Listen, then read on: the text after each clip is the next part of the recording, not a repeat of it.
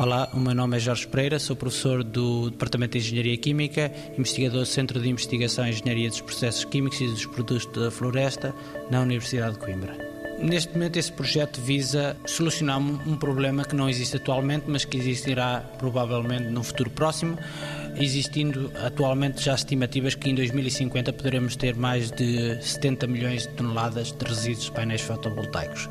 Esta problemática trouxe-nos uma questão como resolver esse problema e como valorizar estes resíduos, transformando-os em produtos de maior valor agregado.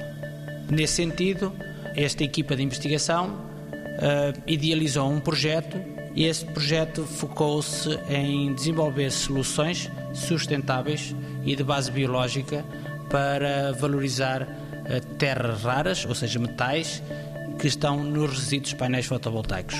Como caso de estudo, focámos na valorização do telúrio.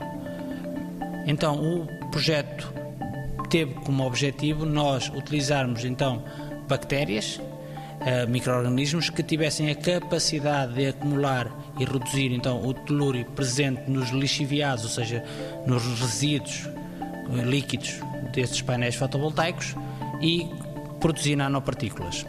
Com prova de conceito, nós já conseguimos demonstrar que funciona a tecnologia. Estamos agora na fase da caracterização já nanopartículas e posteriormente o nosso interesse também é colaborarmos com investigadores da área da farmácia, por exemplo, para avaliarmos as atividades terapêuticas ou mesmo os investigadores da área da física e da eletroquímica para avaliar como as aplicações em termos de biosensores.